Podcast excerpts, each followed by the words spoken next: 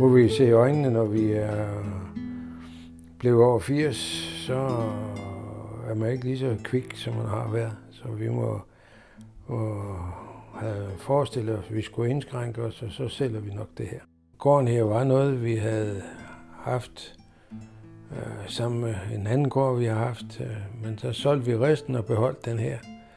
Og i den tid, fra 2003 til og hele 2004 øh, gik vi og lavede den her i stand, så vi kunne bo her. Øh, rev nogle bygninger ned, som vi ikke brugte mere her, og vi skulle også have moderniseret stuehus, så vi kunne bo her. Så, og i, øh, i det, der har vi været med til at lave stort set det hele. Undtagen selvfølgelig de ting, vi ikke øh, lige har øh, så meget forstand på, som el og, og VVS og det er jo en af tingene, og så render det lidt af med en, at så skulle haven være endnu større.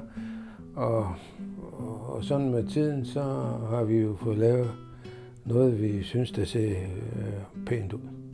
Øh, selvfølgelig er det en, en lidt vedmoden tanke, og, og når man øh, synes, at man bor utrolig godt, og så, så må man synes, at, at øh, så skal man også se det positive i det, man øh, øh, se frem til, og, og hvad, hvad man kan få ud af det næste, man laver. Da min mand blev 80, begyndte vi at tænke på, at det var måske på tide at se noget andet. På et tidspunkt, så kan man jo ikke mere det. Og det kan jo pludselig komme.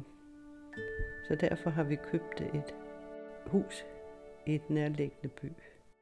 Øh, den var en gammel firlænget gård, hvor hovedbygningen var gjort i, i mursten, var fra 1867, men staldingerne var kampesten, og den var gul.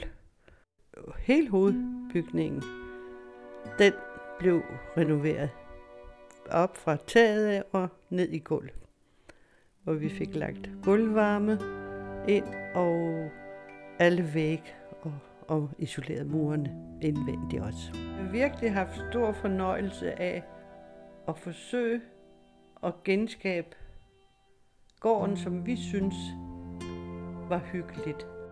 Altså, selvfølgelig bliver man knyttet til der, hvor man bor. Men jeg personligt har altid haft for øje, at døde ting skal man ikke forælde sig i. Det er de levende, der betyder.